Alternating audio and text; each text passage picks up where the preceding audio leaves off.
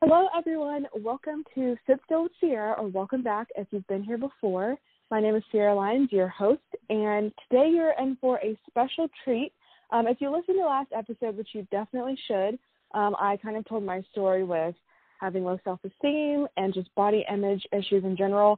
And I mentioned that I wanted to have some people come on and share their perspectives as well, which is what we are digging into today. I have a special guest here to tell her story and to just talk about body shame in general. But before we get into that, make sure you are following the podcast on Instagram and Facebook at Sit Still with Sierra. And make sure you are following us on Apple Podcasts and Spotify so you can hear as soon as a new episode premieres. Awesome. Okay, now that we got all of the, you know, little logistics out of the way, um, I'm going to kind of introduce our guest and we're going to just dive right in. So, when I mentioned before that I wanted to have people come on and share different perspectives, I really thought it was important to include different body types, you know, different insecurities that people may have, and to just be very diverse and represent a vast majority of people rather than just telling my story. Um, our guest is in her Birkin with journalism. We actually met last year when I transferred to the university that I'm at now. She is editor in chief of our university's student run magazine, award winning magazine, and she is currently Online News Association student representative.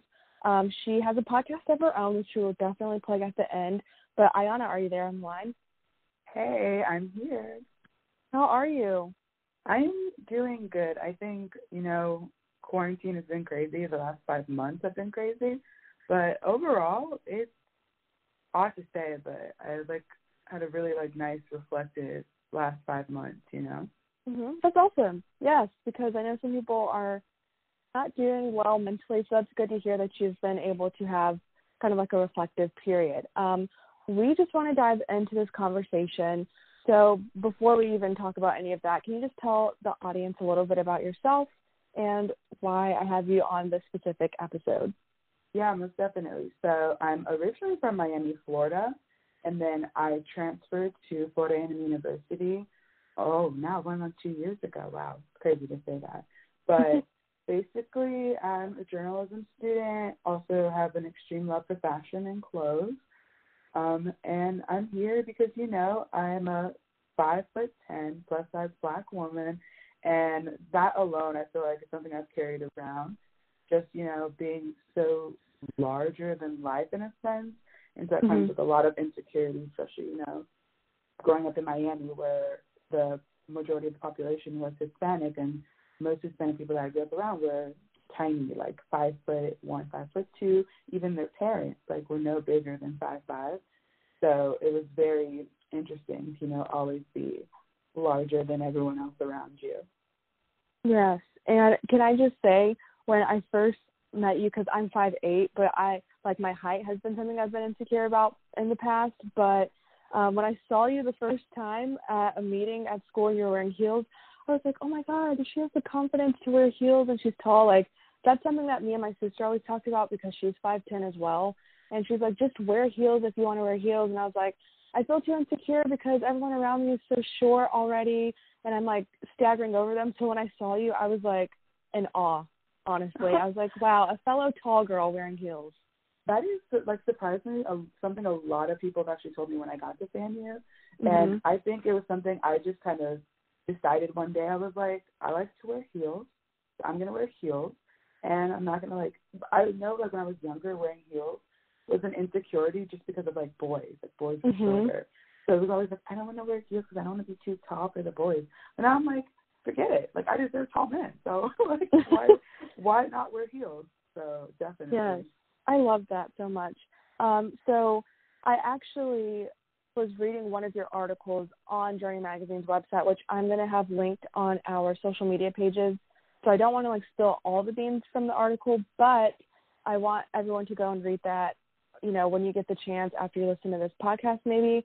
But the title of the article is The Publix Scale Begin My Body Image Issues. And I remember reading that a few months ago in quarantine. And I was like, wow, like there's, you know, I'm not the only one who had like a negative story or like a negative feeling associated with stepping publicly on a scale and not really liking the number that I saw. So, can you just kind of summarize that story and just tell us um, how old were you when you started feeling that shame associated with stepping on the scale?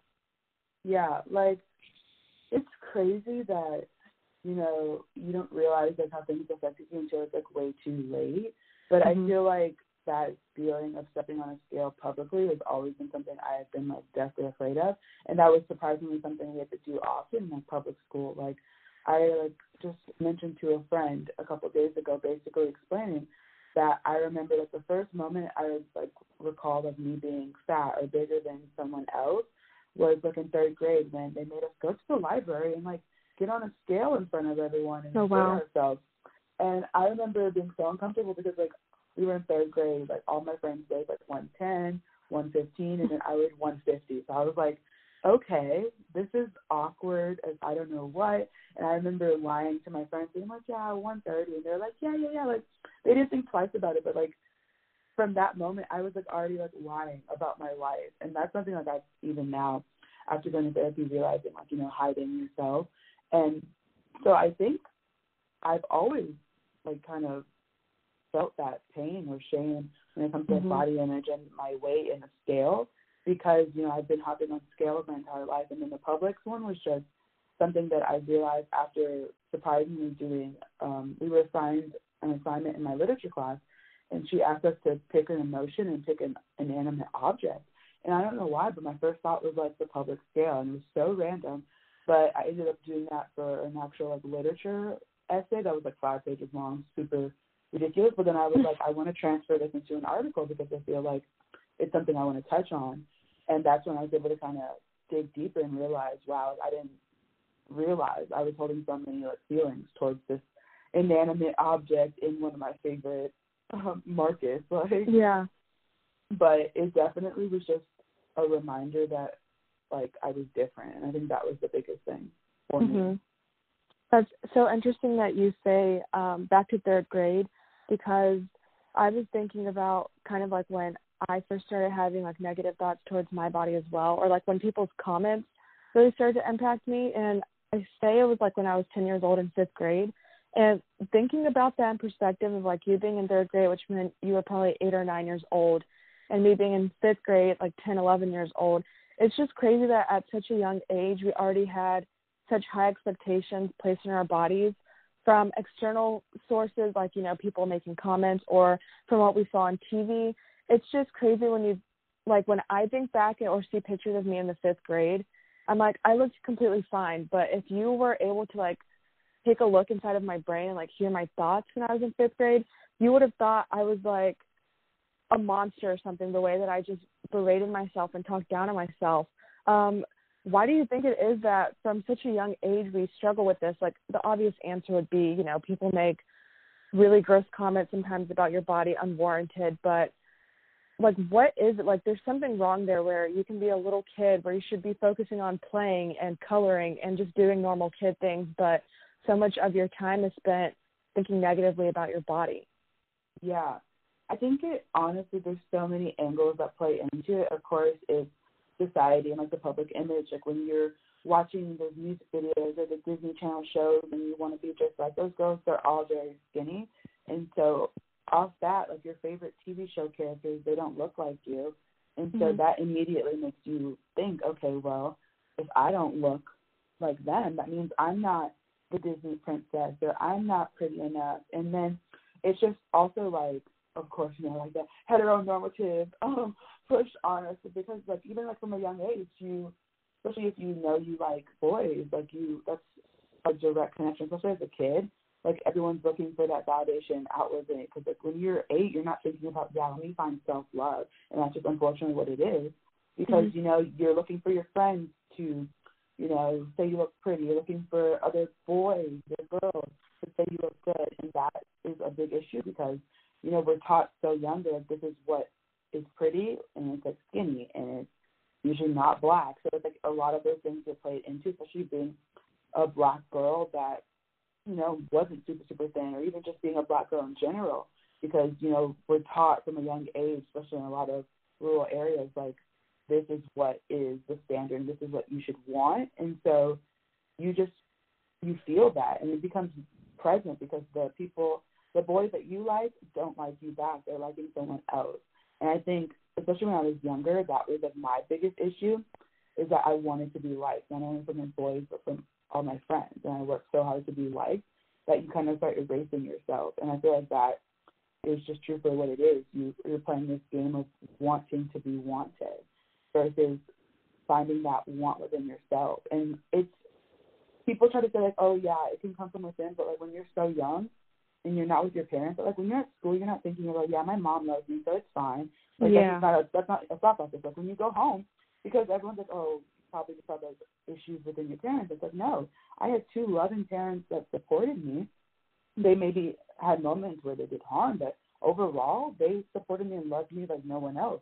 But it's just you know we're kids, we're growing up, we're seeing movies and TV shows, and then we have dumb people that will say mean things to you at school. So it just it's literally our environment, and it's unfortunate that it is not changing as quickly as it needed to. Mhm.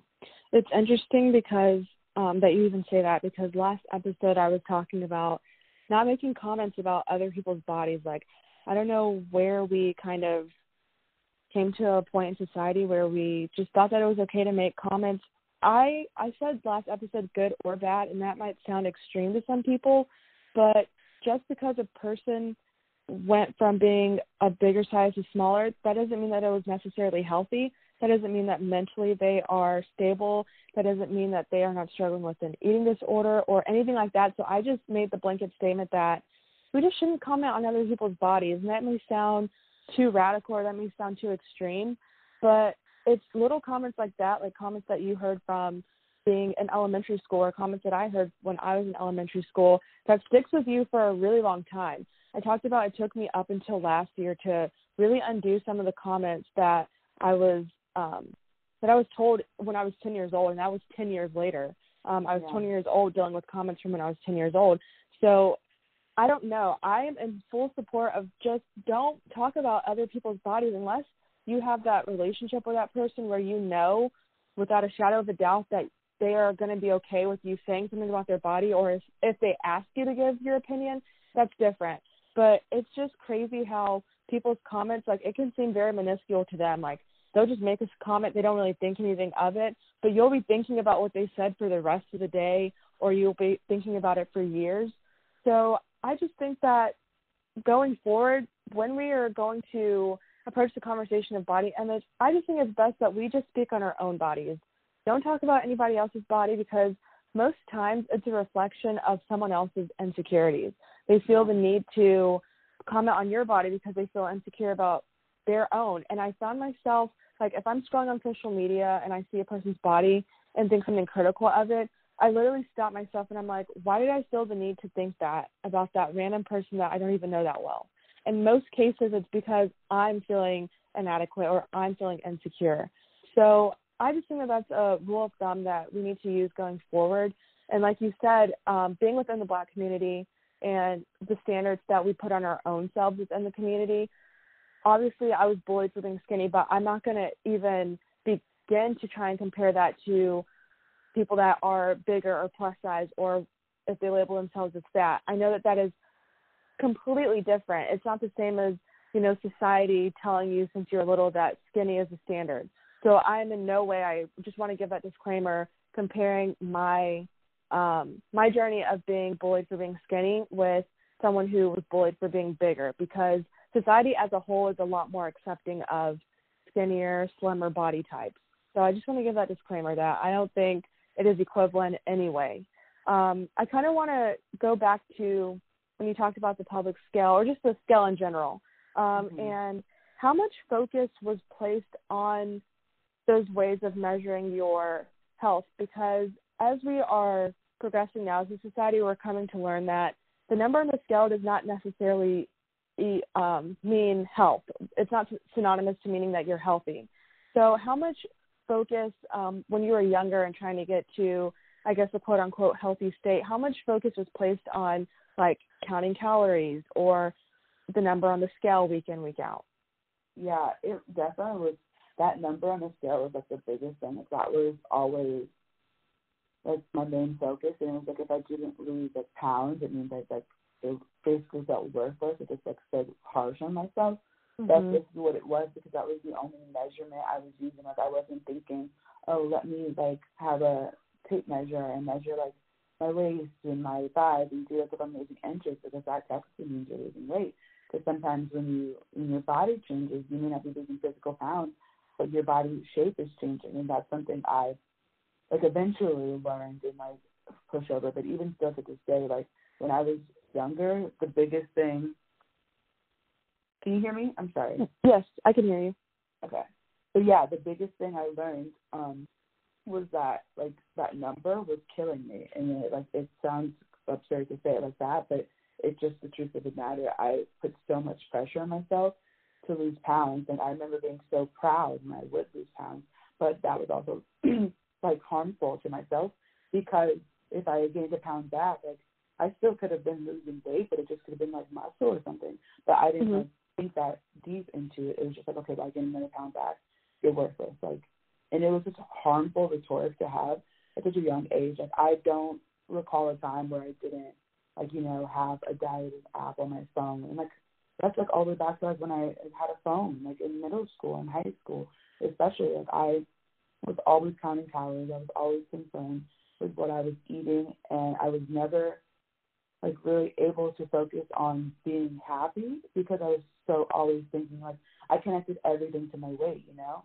and that mm. built insecurity so I feel like you know the scale really was the beginning of it all for me and there was a point in time I stopped getting on the scale and things got better, but I want to go back to the scale. It's like and I just I've always had a scale around. That's a good thing too. Like whether it was going to Publix, there was always a scale in my mom's bathroom. There was a scale in my bathroom. There's a scale in my bathroom right now in my college apartment. So it's like that scale is like never leaving me, which is kind mm-hmm. of sad, but it's just like it's basically been there my entire life. Like it's so weird to think about.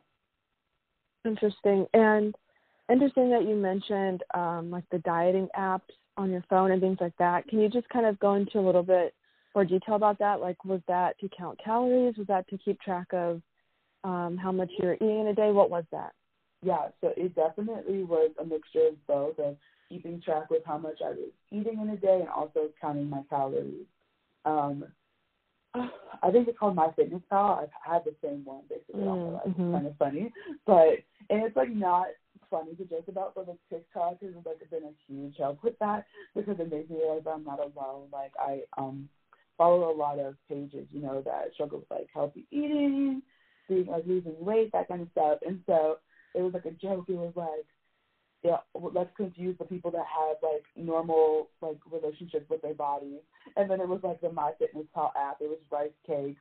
It was like water and gum, and it was like, oh my gosh, like I feel seen. So that's really it. Like I used MyFitnessPal for everything, and basically you could enter what you ate that day. It kept up with the calories. You could also enter like diary entries and all that kind of stuff. Mm-hmm. But you know, none of like the counting calories and stuff works for me just so I can like eye what I've been eating because I do overeat a lot. But I think if anything, it was just a reminder. Like if I ate bad that day, like I'll never forget whenever I ate bad, I did not want to enter it into MyFitnessPal because I was like, no, I ate like shitty food. I don't want to do that. And it just like reminded me like I, I was hiding it. So it's like I was hiding it with myself, which is crazy. No one else was looking at that app. But if I ate like if I ate pizza that day, I wouldn't put it in my fitness pal. So then in my head, I could sort of be like, oh well, I ate this much calories, so I still was like I still ate a good amount of calories that were healthy. But like mm-hmm. I, I I knew I ate pizza that day, so it was just very a toxic relationship with that app that I still have on my phone that I still regularly use, but that's something I'm choosing to do, you know, and like build relationships. Like if I eat donuts, I'm gonna put it down in MyFitnessPal now. So I think the evolution of that has been helpful. But especially mm-hmm. when I was younger, it was like a constant like lying to myself, which was weird. Yeah.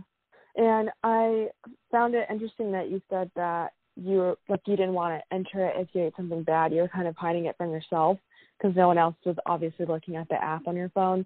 But talking about body shame in this episode in general, just seeing how we've progressed in the conversation from it came from it, it began as like you know stupid little comments that kids would make when we were younger, but now it's like the body shame is coming from our own selves because like you said no one else was looking at your phone to track the app with you. It was it was all you know it was all on you. So i just think that it's interesting how our body shame can start out as it's coming from other people and then before we know it it's our own selves who are being extremely hard on ourselves or we're being extremely um just holding ourselves in a position that we can't uphold. Like it's okay if you slip up sometimes and eat the wrong thing, but you know, probably in your head when you were dealing with that, it was like I can never eat anything that's sugar, or any, eat anything that is like pizza or fattening or anything that's considered unhealthy, and it's just sad.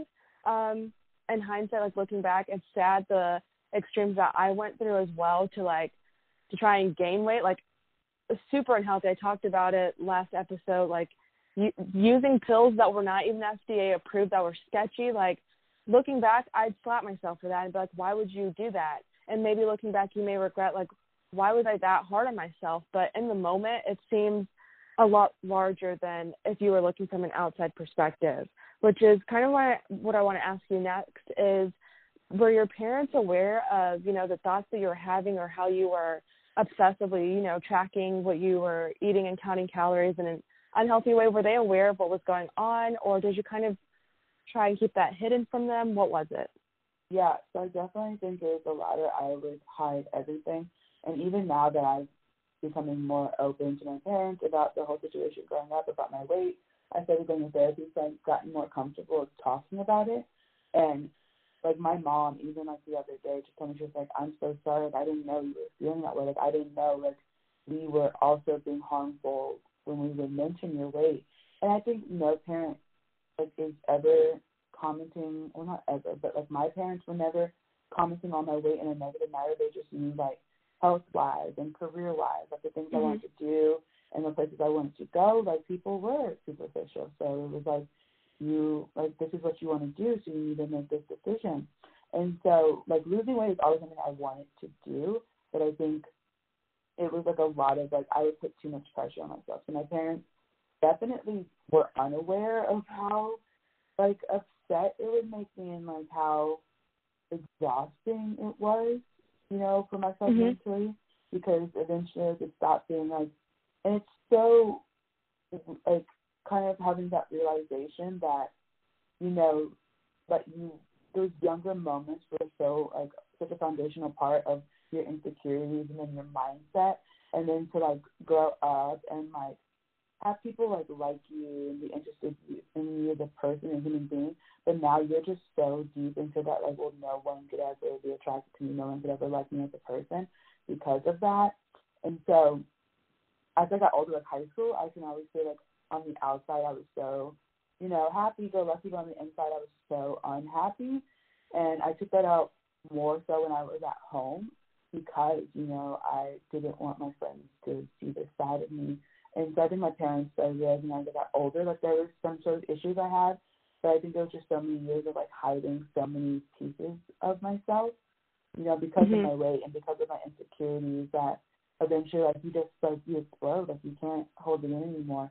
And I finally had like a healthy um conversation with my parents about it. I was just like, you know, you guys constantly reminding me about my weight did nothing for me losing weight. If anything, it made it harder for me because it just every day was just a reminder that like I was some sort of failure because of this. And they were like, obviously I'm not a failure, but I was like, I know I'm not a failure in the general sense, but in my mind, like I'm a failure when it comes to losing weight. Like I can't do it, and mm. that is like so upsetting because I don't like to not be successful in anything I do, and I think that is always like the hardest thing to come to terms with. Mhm. And it's so important to have if it's not your parents necessarily, I know everyone doesn't have a good relationship with their parents, but it's important to have at least one person you trust. Like you mentioned that you go you started going to therapy, so that's obviously someone you talk to. But for the people listening, like if this is something you're still actively going through, um, and you don't really know how to get through it, finding at least one person that you feel comfortable talking about it with, where you don't feel like they're going to be super judgmental of you or you feel like they're going to be um, super critical of you, finding people that, or just one person that you can confide in is so important because so much of the struggle with body shame and body image is the external part is the internal part i'm sorry is the mental part. Because like you mentioned like outside when you're at school you look happy you look fine but meanwhile you're having a whole battle going on in your mind about how you feel about yourself and how you really think of yourself.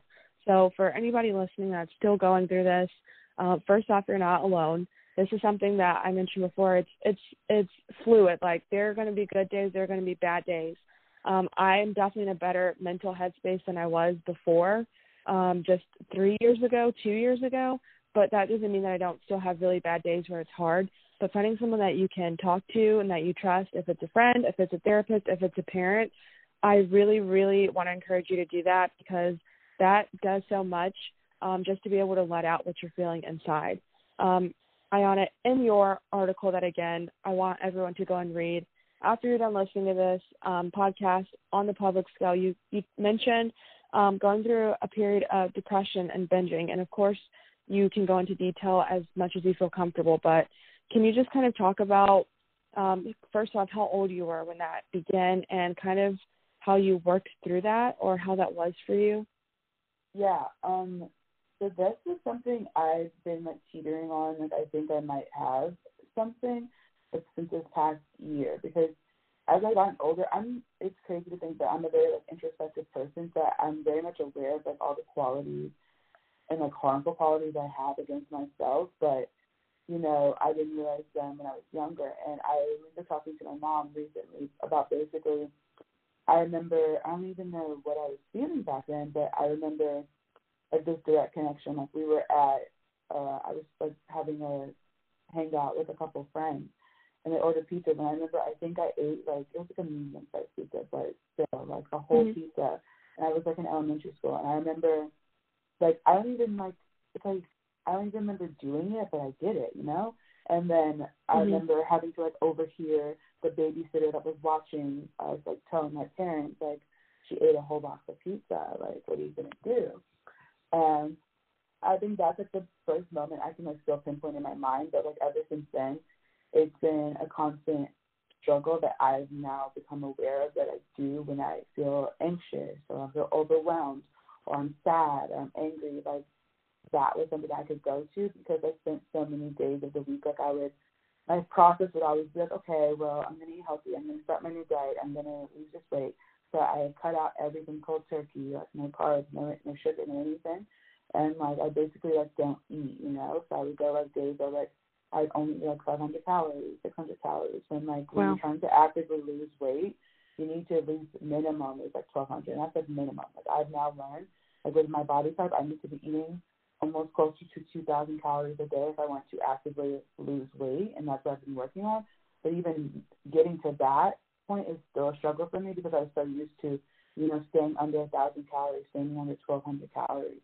Mm-hmm. So I would go days like that where I wouldn't eat I was like um deprive myself of things I wanted and then of course you're gonna like have a huge issue and then I would like binge and I would just like eat everything in sight until I was sick and then sometimes I would end up throwing up. Sometimes I would force myself to throw up because I felt so gross and it was just like a nasty habit that I picked up and I didn't even realize I was joke about because I'd be like, Yeah, like, you know, when I'm just like when I don't like when I eat too much I just throw up.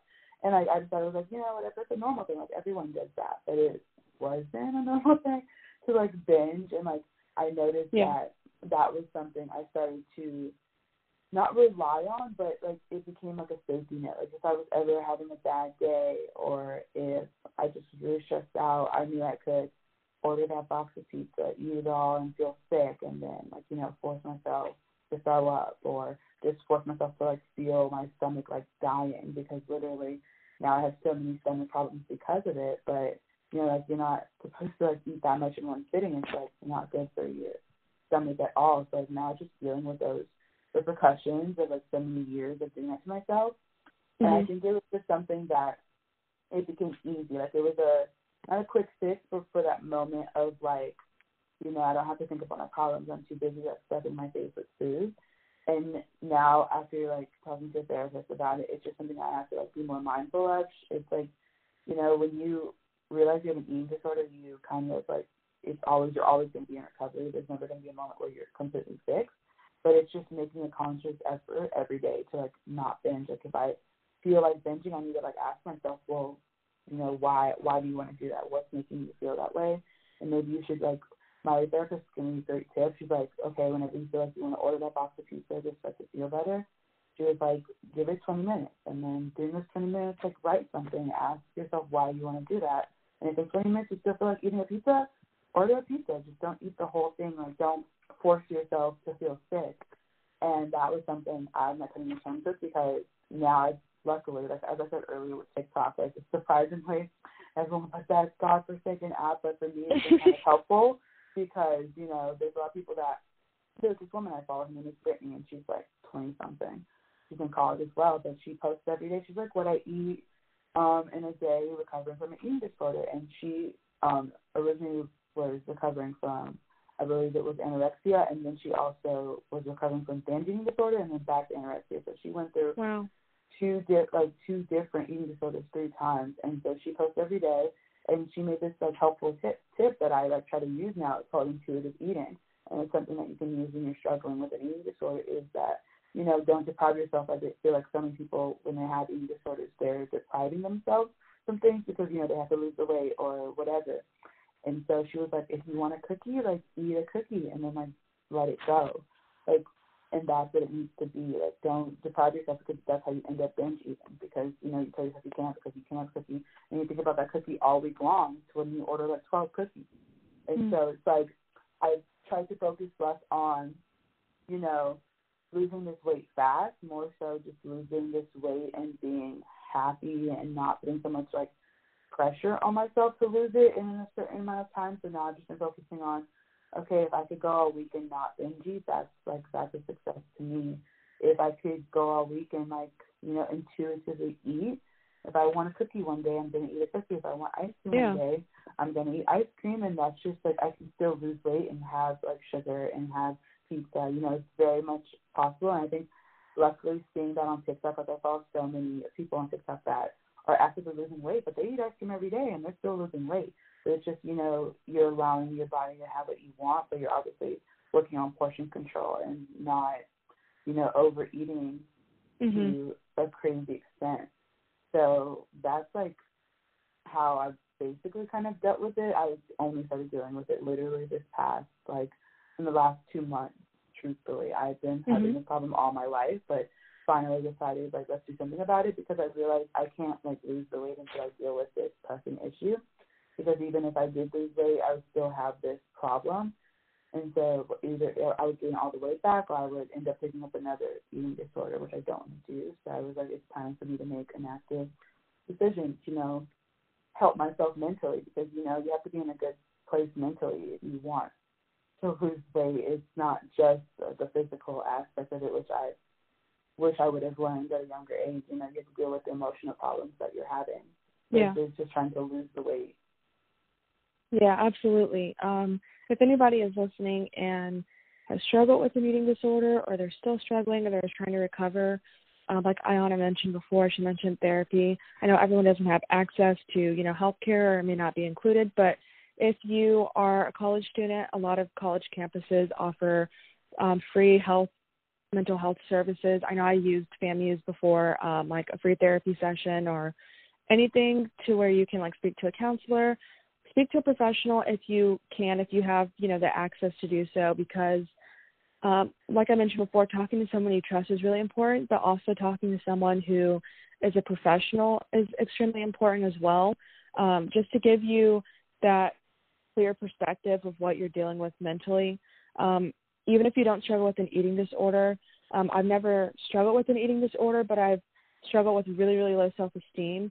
And um, because of that, I feel like even if you may not necessarily have an eating disorder, I think it's still important to talk to a professional to work through what you're going through because you can substitute, you know, the unhealthy eating habits for a while, but until you deal with the mental state that you're in, until you deal with the emotional state that you're in, you're really going to just be right back on the same track that you were before if you don't fully deal with it. Um, start with mentally first, and then I feel like the physical um, aspect of it will follow. Because the hardest part with anything physical is getting your mind to believe that you can do whatever it is you're telling your body you can do. So again, if you, I know that everyone doesn't, you know, have access to healthcare and that is legit, but even um, there are some YouTube channels. There are um, some psychologists who have YouTube channels where they talk about, you know, low self-esteem.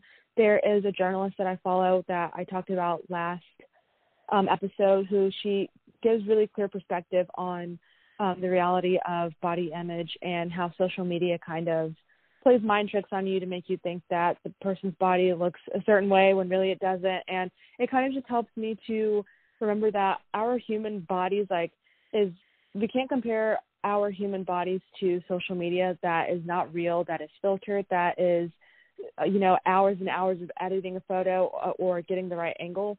So, so if you just need that perspective, and if you don't have access to healthcare, there are, you know, free resources online that you can use as well for anyone who may be listening. Um, I kind of just want to end with talking about where your relationship or what your relationship with your body is like now today. Um, obviously, like I mentioned before, I want to take the pressure off of like you have to go from having an unhealthy mental state or an unhealthy relationship with your body to doing a like I mentioned before, it's a fluid thing. Some days you're going to have good days, some days you're going to have bad days. I think we should all allow ourselves to feel whatever it is we're feeling um, on a day to day basis and just to just play it by ear. But how would you say your relationship with your body has progressed um, from when you first began having, um, you know, body image issues back when you were in third grade, even? Yeah, I definitely think it's you know it's been a long time coming. But still, mm-hmm. I'm not like I'm personally happy with who I am in my body. I do want to lose weight. I feel like that's something people don't allow like fat people to say. Especially like, no, like you're perfect the way you are. I don't want to act like I don't want to lose weight. I do want to lose weight, not only for health reasons, just because I personally like how I look when I was smaller, and I don't ever want to be skinny because I think that's what people confuse. And mm-hmm. so I think I'm like at a point where I'm really happy because you have to like even though how simple and cliche it sounds, you have to love the body you have to get the body you want. And mm-hmm. so that was something I didn't realize was so important because, you know, looking back in high school, I hated my body so much, but now I'm like, I look good. And I wish, and yeah. it's so sad that you have to wait until you're out of that. But it's like, I just, for me, my biggest thing is that I'm so happy right now with my body and how I look and everything I am. But it's like, I kind of like, you know, I feel so bad for, you know, 17 year old Ayana that I would look in the mirror and cry. And like, she looks so good. Like, mm-hmm. she, was, like, she looks so good. And like, it's so weird to talk to person about that, but it's just, you know, I, if anything, I'm so happy now that like I'm glad I can reflect on that. But I just wish I wouldn't like I've been so hard on myself when I was younger. You know, she deserves so much more and so much more happiness. So like now I'm glad that I can finally like give that to myself in a sense because mm-hmm. you know I at the end of the day, like no one is perfect and everyone has their flaws. And so, like, I only have one chance at this life, and like that's why I was trying to think bigger about it. Like, especially struggling with this for so long, like I literally only have one body, I only have one life. Like, I cannot spend it like hating myself. You know, yeah. That's so harmful to everything that I've accomplished, everything that I'm going to accomplish. And so I'm glad I finally got to a point where I'm just like, you know, the insecurities you're looking at no one is even noticing. No one is thinking. Yeah. That's the biggest thing I've had to realize. No one is thinking about you as much as you think they are. Mm-hmm. And like it sounds harsh, but it's the truth. No one is thinking about, oh, she, she her forehead is sweaty. No one can even see it. No one is saying, oh, her stomach pokes out a little bit. No one is looking at that. And I think we do that to ourselves, which is so exhausting. So like I've had to realize, no one is noticing my insecurities the way I am. No one is right. pointing them out the way I am because everyone also is so worried about themselves and worried yeah. about the way they look. And so now I've finally gotten to a point where that's kind of alleviated a lot of pressure I put on myself because especially like in the career of journalism, I put so much pressure on myself to like, you know, be this perfect image and to constantly rise and be not perfect, but look close to it. So I push myself so hard. And so it's me always worrying about my appearance, making sure I'm on par, making sure I'm being a good representative of who I want to be. And it's like putting so much pressure on myself to be this perfect being, but you know, like mm-hmm. just being me is good enough. It's great enough. Like And I feel like that's like where I'm at right now. I'm just allowing myself to exist fully, wholeheartedly in every aspect of who I am. And I think that's just become a beautiful thing. Like I'm no longer afraid to go to the beach and wear two piece and like spend the entire time sitting on my towel, covering myself with my cover up because I'm scared people are gonna think like my stomach looks too big. I like say screw that. Now I run around on the beach and I'm doing TikToks like, and who cares? Because no one's probably looking at me, and that's like the biggest thing you have to realize is that no one is as worried about your body as you are anymore. Like I'm like right. so I'm kind of taking back. I had this great conversation on my podcast with a friend who basically she explained to her therapist told her to go back to all the negative points in her childhood and change the narrative, and that's what I really like. That was such like an aha moment for me because I was like, wow, I want to do that. So I've been focusing on like thinking about to all the moments where I was so upset or I remember them so distinctly because they were so negative and you know changing the narrative and now like not being afraid to do certain things like I remember someone made a joke to me like in middle school like oh don't jump too hard you might cause an earthquake and that like stuck with me for so long so I worked so mm-hmm. hard on walking lightly on my feet and being like this dainty graceful five foot ten like gazelle type thing but now I'm like screw it like no like I'm gonna jump as loud and hard as I want yeah and I'm not going to be afraid of it. I'm not going to associate it with my weight and like me being like fat or anything. I'm just going to be like, screw you. Like I want to jump. I'm going to jump. I'm going to be happy. I'm going to live my life. I'm not going to let anything stop me from enjoying my life anymore. And it's like, even though I'm 22, you know, we finally got to a point where we're thinking that way because I spent so much of my younger years so concerned about how mm-hmm. people perceived my life and how I couldn't do this because, you know, that would cause that. And I couldn't wear that because it makes people look at that. It's like now I'm just living for me and I think that's the best place to be at. That's awesome. I love that so much. So, so, so much. Um, you touched on so many things that I was like, I relate, I relate, I relate. Um, I think the biggest takeaway from this episode, if you guys, you know, oh, sorry, can you hear me? Yeah, I can hear you. okay, I just thought it cut out. Um, if there's anything that you guys take from this episode, if you didn't get everything, it's that number one, people aren't looking at you as much as you think they are. I remember someone said that to me a few years ago too, and that kind of just was that was my aha moment because I was like, you know what, you're so right. Everyone is concerned about themselves. Um, no one's really looking at me, so I might as well focus on just me looking at me. Like I should focus on being happier looking in the mirror as opposed to feeling self conscious every time I go out in public. Um, another huge thing was um, that I mentioned earlier was being insecure about my height because I was always like the tallest person, tallest girl in class, or taller than most of the boys. And I have really bad posture still to this day from that because I would try and kind of like scrunch down. And it's like, why should I scrunch down? Like, I remember when we would take pictures, like, you know, everyone's head was put, pretty much leveled out, and then mine would be like way higher than everyone else's so I'd scrunch down or like scrunch my back and I I have such bad posture which I'm correcting but it's like it's little things that we don't realize that we do to like minimize ourselves when it's like this is fully who I am. I'm tall. I'm built whatever way that I'm built. I'm not going to be apologetic about the way that I was created about the way that I look. And if anything going forward, um, and if anything that you didn't catch in this episode, the people listening, it's that at the end of the day, you are the only person who has a say with how you look. You are the one who has to be satisfied with how you look.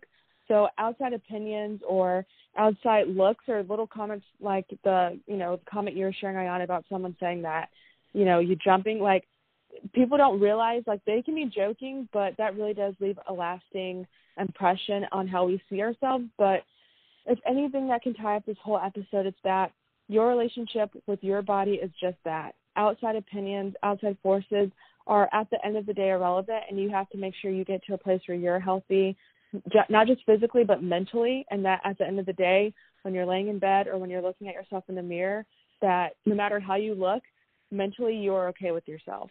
Um, I hope you guys really all took something away from that, and I hope that we are progressing as a society when it comes to body image, but I know we have a very, very, very long way to go.